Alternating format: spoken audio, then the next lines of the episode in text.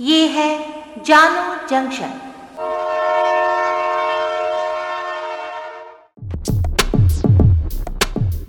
नमस्कार, आज है एक मार्च 2022 मैं हूँ पूजा वर्मा और आप सुन रहे हैं जानू जंक्शन पे Hindi news podcast news rail. पहले मुख्य समाचार। यूक्रेन के खारकीव में बमबारी में एक भारतीय छात्र की मौत। रूस यूक्रेन युद्ध के छठे दिन आज कीव खारकीव के बीच यूक्रेनी मिलिट्री बेस पर रूसी सेना का बड़ा हमला। भारतीय मीडिया पर भड़का रूस। रूसी दूतावास ने भारतीय मीडिया को दी नसीहत, सही खबर पहुंचाएँ ऑपरेशन गंगा के तहत 218 भारतीयों को लेकर आठवां विमान दिल्ली पहुँचा।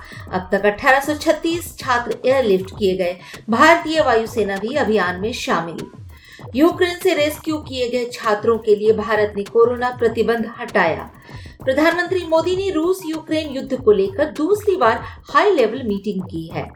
गूगल, यूट्यूब, फेसबुक ने रूस के सरकारी चैनल को किया ब्लॉक। और अब समाचार विस्तार से। भारत के विदेश मंत्रालय ने पुष्टि की है कि यूक्रेन के खारकीव में आज सुबह गोलीबारी में एक भारतीय छात्र की जान चली गई। मंत्रालय के प्रवक्ता अरिंदम बागची ने ट्वीट किया, हमें ये बताते हुए बहुत दुख हो रहा है कि खारकीव में गोलीबारी में एक भारतीय छात्र की जान चली गई है। मंत्रालय छात्र के परिवार से बातचीत कर रहा है। सूत्रों के अनुसार खारकीव में नवीन कुमार नाम के भारतीय छात्र की मौत हो गई है। कर्नाटक के रहने वाले नवीन खाना लेने के लिए निकले थे। विदेश मंत्रालय के प्रवक्ता ने कहा कि सरकार रूस और यूक्रेन के राजदूत के संपर्क में है और मांग की है कि खारकीव और वार जोन में फंसे भारतीयों को सुरक्षित रास्ता दिया जाए। इसी बीच यूक्रेन में मौजूद भारतीय दूतावास ने सभी भारतीय नागरिकों को तुरंत कीव छोड़ने को कहा है एम्बेसी की तरफ़ से जारी इमरजेंसी एडवाइजरी में कहा गया है कि भारतीय जिस हाल में है, उसी स्थिति में तुरंत शहर से बाहर निकल जाएँ। रूस यूक्रेन जंग का आज छठवा दिन है रूसी सेना ने खारकीव और कीव के बीच ओक्तिरका शहर के मिलिट्री बेस पर हमला किया है। इस हमले में कम से कम 70 यूक्रेनी सैनिक मारे गए हैं। वहीं रूसी फोर्स ने कीव, खारकीव और चेरनी हाइव में तोपों से हमले तेज कर दिए हैं। Hand satellite imaging company Maxar Technologies की तरफ़ से जारी सैटेलाइट में दिखाई दे रहा है कि रूस की सेना राजधानी कीव से लगभग 27 किलोमीटर दूर एंटोनोव हवाई अड्डे के पास तक पहुँच चुकी है। यहाँ करीब पैंसठ किलोमीटर लंबा सैन्य ट्रकों और टैंकों का काफिला दिखाई दिया। अमेरिकी रक्षा विभाग पेंटागन का कहना है कि यूक्रेन बॉर्डर पर तैनात रूस की सेना के करीब 75 प्रतिशत सैनिक यूक्रेन में प्रवेश कर चुके हैं। रूस यूक्रेन युद्ध की कवरेज को लेकर रूसी दूतावास ने भारतीय मीडिया से नाराज़गी जताई है। नई दिल्ली में स्थित रूसी दूतावास ने एडवाइजरी जारी कर भारतीय मीडिया से सटीक और निष्पक्ष सूचनाएँ देने का अनुरोध किया है। भारत में रूस की दूतावास ने भारतीय मीडिया से कहा है कि वो यूक्रेन और रूस की रिपोर्टिंग में संयम बरते ताकि सही जानकारी भारतीय लोगों तक पहुँच सके। दूतावास ने सफ़ाई देते हुए कहा कि रूस ने यूक्रेन और उसके लोगों के खिलाफ युद्ध नहीं छेड़ा है। ये यूक्रेन के डॉनबास में आठ साल के युद्ध को खत्म करने के लिए चलाया जा रहा खास सैन्य अभियान है। इसका मकसद यूक्रेन के सैन्यकरण और नाजीकरण को खत्म करना है। रूसी दूतावास ने एक के बाद एक ट्वीट करते हुए कहा कि रूसी सेना अत्यधिक संयम दिखा रही है। वो यूक्रेनी नागरिकों और शहरों पर हमला नहीं कर रही है। रूसी सेना सिर्फ़ सैन्य बुनियादी ढांचे को टारगेट कर रही है। दूतावास ने यह भी दावा किया है कि रूसी सेना यूक्रेन के उलट प्रतिबंधित हथियारों का इस्तेमाल नहीं कर रही है। ट्वीट में यह भी दावा किया गया है कि रूसी सेना नागरिकों को मानव ढाल के रूप में इस्तेमाल नहीं करती है।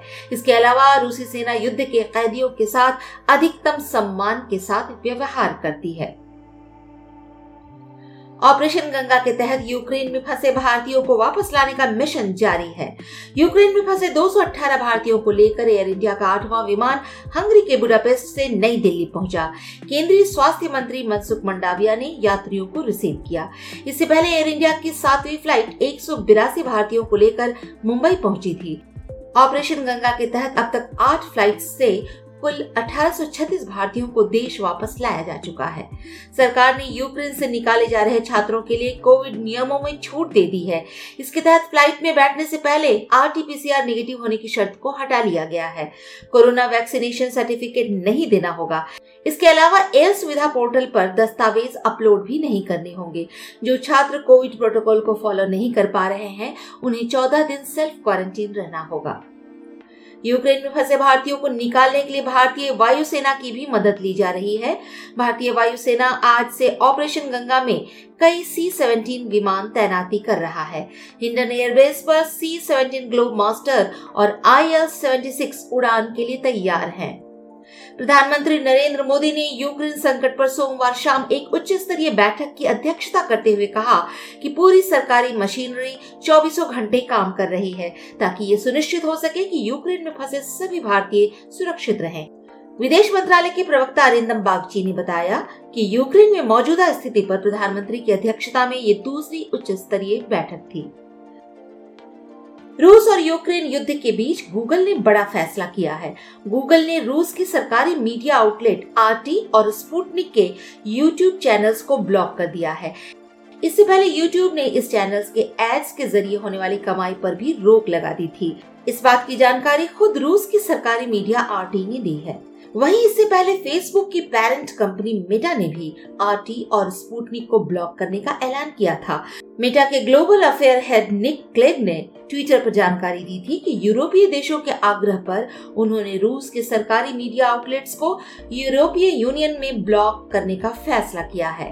आज के लिए इतना ही। सुनते रहिए जानो जंक्शन पर न्यूज़ रेल